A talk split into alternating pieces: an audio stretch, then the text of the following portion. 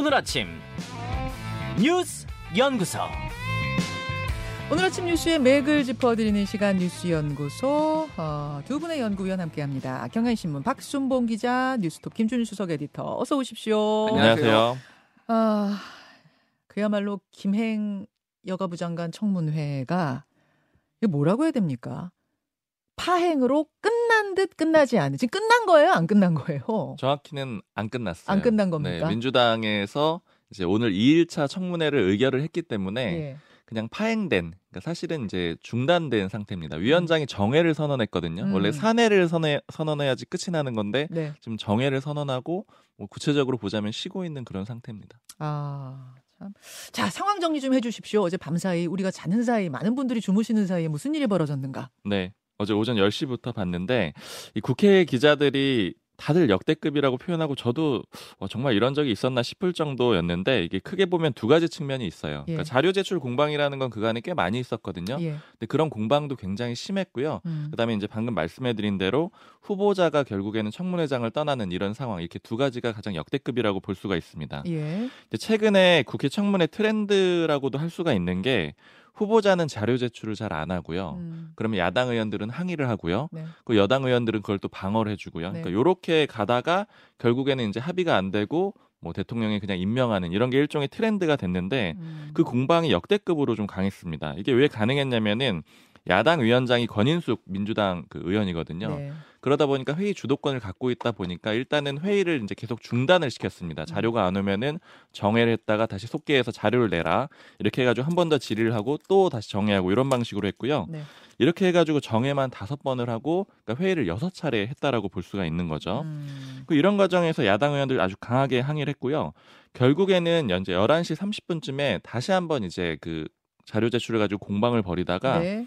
국민의힘 의원들이 이제 나가시죠 이렇게 김행 후보자한테 나가자라고 좀 독려를 하고요. 어. 그러니까 민주당에서는 몸으로 좀 맞거든요. 문정복 의원 같은 경우에는 양팔을 벌리고 이렇게 나가면 안 됩니다. 도망치느냐. 그러니까 예전에 김현숙 전 장관 사례 있었잖아요. 네. 그렇게 얘기를 하면서 몸으로 좀 막는 그런 상황이 있었습니다. 자, 그 11시 반 경에 벌어진 파행의 장면, 후보자가 자리를 떠나는 장면 좀 보고 오죠.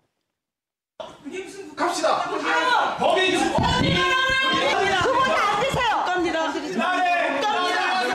어딜 도망가요? 10분 정해야겠습니다. 아, 지금 후보자가 들어오지 않고 있습니다. 있을 수 없는 행태이며 사상 초유의 사태입니다. 이런 식으로 청문회도 본인이 말했던 great exit를 하려고 하는 것인지 어, 마지막은 이제 위원장의 발언인데 국민의힘의 주장은 위원장이 시종일관 편파적인 주장 진행을 했고 네. 후보자한테 위원장이 사퇴하라까지 발언한 거 이거는 뭐 중립의 의무 위반했다 이런 이런 주장인가요? 맞습니다. 여당에서는 계속 편파적으로 진행을 하고 특히 자료 제출 요구를 하는 야당 의원들의 입장을 적극적으로 들어줬다. 음. 그러니까 이제 편을 많이 들어준 거다 이렇게 보고 계속 이제 위원장의 사과도 요구를 했고요. 그러니까 어제 이제 저 상황이 예. 결국에는 민주당에서 2일차 국회 청문회를 하자 예. 이렇게 의결을 한 상태거든요. 네. 그런데 국민의힘의 입장은 위원장이 사과하지 않으면 돌아오지 않겠다. 이렇게 어. 해가지고 지금 파행이 돼 있는 그런 상태입니다. 어, 권인숙 위원장도 입장을 냈네요. 민주당 후보자가 그렇게 했어도 나는 똑같이 했을 것이다. 음. 그러니까 난 중립을 지킨 것이다. 이제 이런 입장 속에서 어제 일단은 중단인데 네. 후보자가 돌아오지 않으면 않으면 그냥 끝나는 거 아니에요? 어떻게 되는 맞습니다. 거예요? 그냥 끝나는 거고요. 이게 저도 그 국회법을 좀 찾아봤는데 뭐 예. 증언 감정 감정에 대한 그런 법률이 있거든요. 예. 보니까 이제 증인이나 참고인에 대한 그런 내용들은 있는데 후보자가 이렇게 이탈하는 경우에 대해서는 뭐 조항이 없더라고요. 후보자가 이탈하는 거 본 적이 없어요. 그렇죠. 사실 이제 그런 사항을 전제해 가지고 벌 만들지도 않은 것 같아요. 그렇- 그러니까 이제 그렇죠. 딱히 어떻게 뭐 처벌을 한다거나 그런 조항은 없을 것 같아요. 청문 위원들이 뭔가 이 항의를 하다가 자리를 뜨는 경우는 있어도 후보자가 자리를 뜨는 건 정말 이게 처음 보는 장면이라 네. 이 규정에도 없다. 그렇죠. 법에도 그런 내용들은 없더라고요. 다뤄지지 않을 정도로 이례적인 역대급 장면이 나왔습니다. 어, 저도 어제 다 봤거든요. 어제 전 그, 그 이탈까지는 제가 생각을 못하고 새벽 방송을 위해서 그 즈음에 잠, 잠이 들었는데 그 즈음에 역대급 장면이 나온 거예요. 김준일 에디터 어제 청문회에 대한 총평 네. 한줄 평? 9월 14일에 김행 후보자가 드라마틱하게 exit하겠다고 그러고 있는데 정말 드라마틱하게 exit했고 자기 자기 실현적 예언을 했구나 뭐 이렇게 아, 평가를 했습니다. 드라마틱한 exit. 아 예. 정말 드라마틱했어요. 근데 이게 정말로 좋은 드라마냐 음. 아니면 막장 드라마냐라고 좀 우리가 생각을 해봐야 될 것 같습니다. 이 정도로 역대급으로 지금 이렇게 막장으로 가는 거는 어찌됐든 좀 후보자 책임, 여당 책임도 있고 이게 뭐 대통령 책임도 없다고 할 수 없. 대통령이 뭐 어찌됐든 임명을 한, 할 거란 거 아니까 이렇게 조금 막무가내로 나오는 건데 음. 청문회 제도도 좀 손을 봐야 되겠다 이런 생각이 듭니다. 예, 그래요. 요 여가부 상황이 이러했다 하면 유인촌 문체부 장관 후보자 분위기는 어땠습니까? 예, 유인촌 후보자 같은 경우에도 뭐 이제 고성과 욕, 욕설, 얼룩 졌습니다. 그래서 사실 이것도 이제 조금 눈살을 찌푸렸는데 이 김행 후보자가 워낙 드라마틱하게 이제 파행이 되니까 이거는 그냥 뭐 일상적이 될 만, 일상적으로 보일 만큼 이런 거였어요. 그래서 음. 일단 왜 욕설이 나왔냐면은 질의 과정에서 여야 신경전이 있었거든요. 그래서 이제 국민의힘에서 계속 이제 유인촌 후보자를 엄호를 했는데 야당 블랙리스트 얘기가 계속 나오니까 김승수 국민의힘 의원이 범죄 사실이 소명됐고 수많은 증거 자료와 증인 자백이 있는 이재명 대표는 기소까지 됐는데 왜 물러나라 물러나라고 안 하느냐 이렇게 얘기를 하니까 민주당 측에서 난리가 났습니다. 그래가지고 이제 욕설까지 나왔어서 막 거, 거세게 이제 고- 고성이 오갔고요. 그래서 김윤덕 어, 민주당 의원은 이제 아까 있었던 원색적인 표현에 대해 사과드린다 이렇게 이제 얘기를 했고요. 네. 몇 개 이제 좀 눈에 띄는 게 좀 있었습니다. 네. 그러니까 첫 번째는 좀 이게 재밌었던 게 과거 이제 장관 시절에 이 이명박 정부 시절에 자- 유인촌 장관 시절에 그 유명한 사건이 있었어요. 음. 그러니까 욕설 뭐 사건 뭐 소위 말해서 이제 찍지마 씨뭐 이렇게 음. 했던 거 그래서 승질 뻗쳐서 그러면서 네. 이런 사건이 있었는데 이게 이제 가짜 뉴스다 이렇게 지금 유인촌 장관이 주장 후보자가 주장을 한 거예요. 예.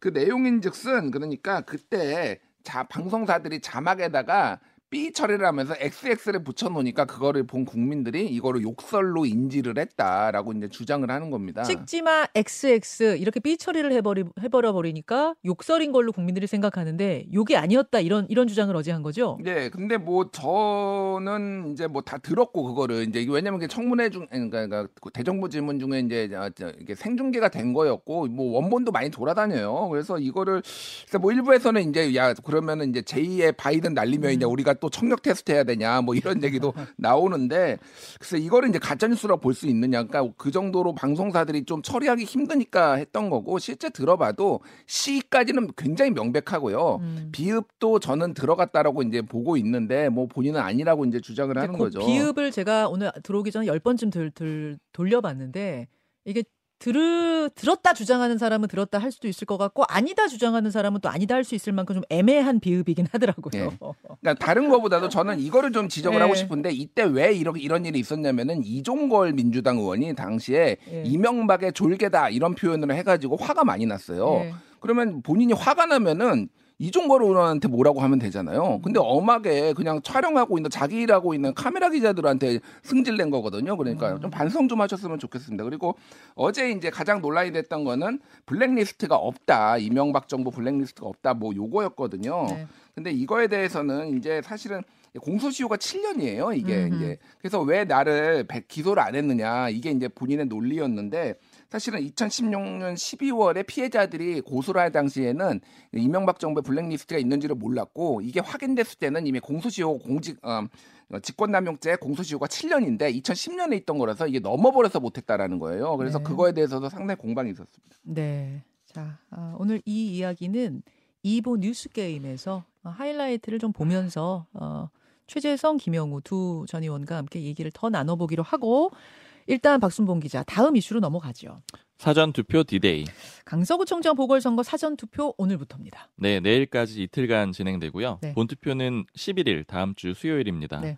내년 총선 수능에 비유하면 이번 보궐선거는 마지막 모의평가 같은 선거다 이렇게 좀 평가를 해드린 적이 있었는데 그래서 구청장 한 개 지역 선거인데도 당력이 총 집중이 되고 있고요. 네. 기자들도 원래는 보통은 이제 전국 사회부라고 해서 시청 출입 기자들이 하는데 이번에는 국회 기자들이 거의 담당을 합니다. 음, 이제 이례적인 게 국민의힘은 거의 대선을 준비하고 있다 이런 얘기들이 내부에서 나오고 있거든요. 네.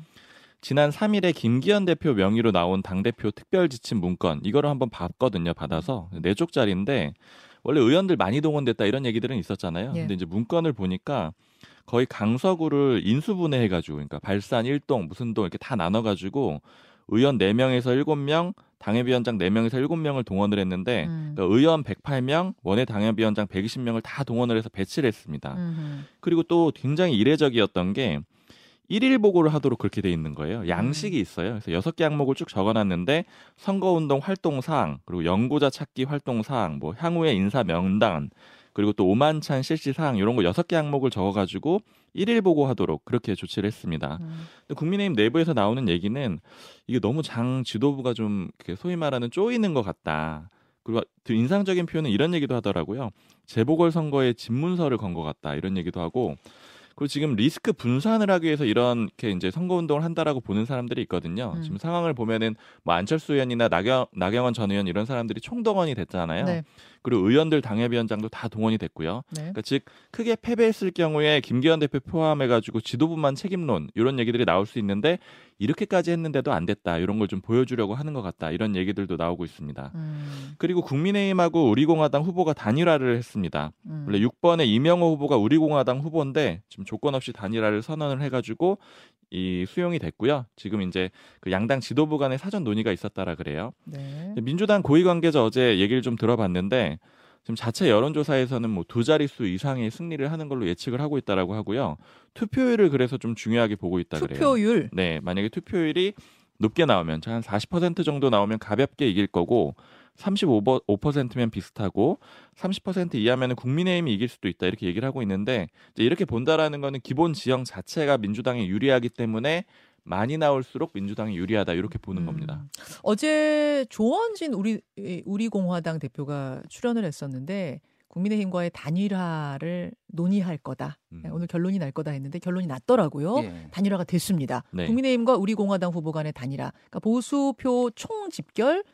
반면에 어 이제 야권 진영은 지금 여러 후보들이 난립하고 있는 상황. 이게 변수가 되지는 않을까 어떻게 보세요? 근데 민주당에서는 크게 걱정하는 수준은 아닌 것 같아요. 일단 그리고 자체 여론조사도 그렇고 사실 이제 국민의힘 내부 여론조사도 썩 좋지 않게 나오고 있다라고 하거든요. 어, 그러니까 이제 이런 상황들이 이 선거운동 방식에도 좀 영향을 주고 있는 것 같습니다. 알겠습니다. 김준일 에디터. 예.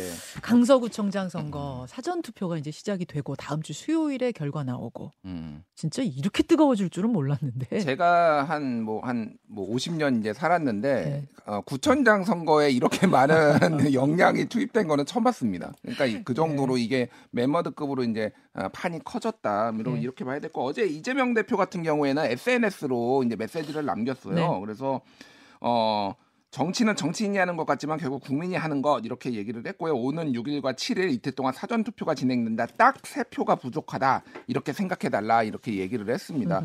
이 세 표가 어떤 건지는 잘 모르겠는데 아마 옛날에 1996년 문학진 후보 세표 아, 차로 진거 아, 예, 문세표 사건으로 유명하죠. 경기 하남 광주시에 나왔는데 아, 문학진 그걸 후보가. 상기시키는 걸까요? 뭐그 어쨌든 이제 그 정도로 이제 박빙이다 마음 놓지 마라 지금 박빙이라고 생각하고 나와라 뭐 이런 거를 좀 뭐 얘기를 한 것 같고 뭐 오늘 아니면 내일 이제 현장 유세 이재명 대표가 나올 가능성 뭐 이런 것도 얘기가 되고 있어요. 그래서 그 부분도 이제 이게 얼마나 치열하고 여기에 의미를 많이 두고 있느냐라고 이제 보면 될 것 같고 사전 투표율 얘기를 간단히 하면은 뭐 전문가들의 의견은 대체적으로 20% 사전 투표율이 20%가 넘으면은 민주당이 좀 더 유리하지 않느냐. 뭐 이런 얘기들이 나오고 있거든요. 그래서 네. 오늘 내일 사전 투표율 그리고 최종 투표율이 40%가 넘으면은 민주당이 좀 더 유리할 거다 이런 얘기가 나오고 있어서 오늘 내일 투표율 보면은 큰 방향은 아마 좀 짐작해 볼 수 있지 예. 않을까 그렇게 보여집니다. 변수는 투표율일 것이다. 국민의힘 김기현 대표는 어제도 현장에 갔습니다. 현장에 가서 민주당이 정권 심판론을 얘기한다면 국민의힘에서는 지역 발전론 얘기하는 것 같아요. 박순봉 기자. 맞습니다. 이게 크게 그림 보면은 국민의힘 같은 경우에는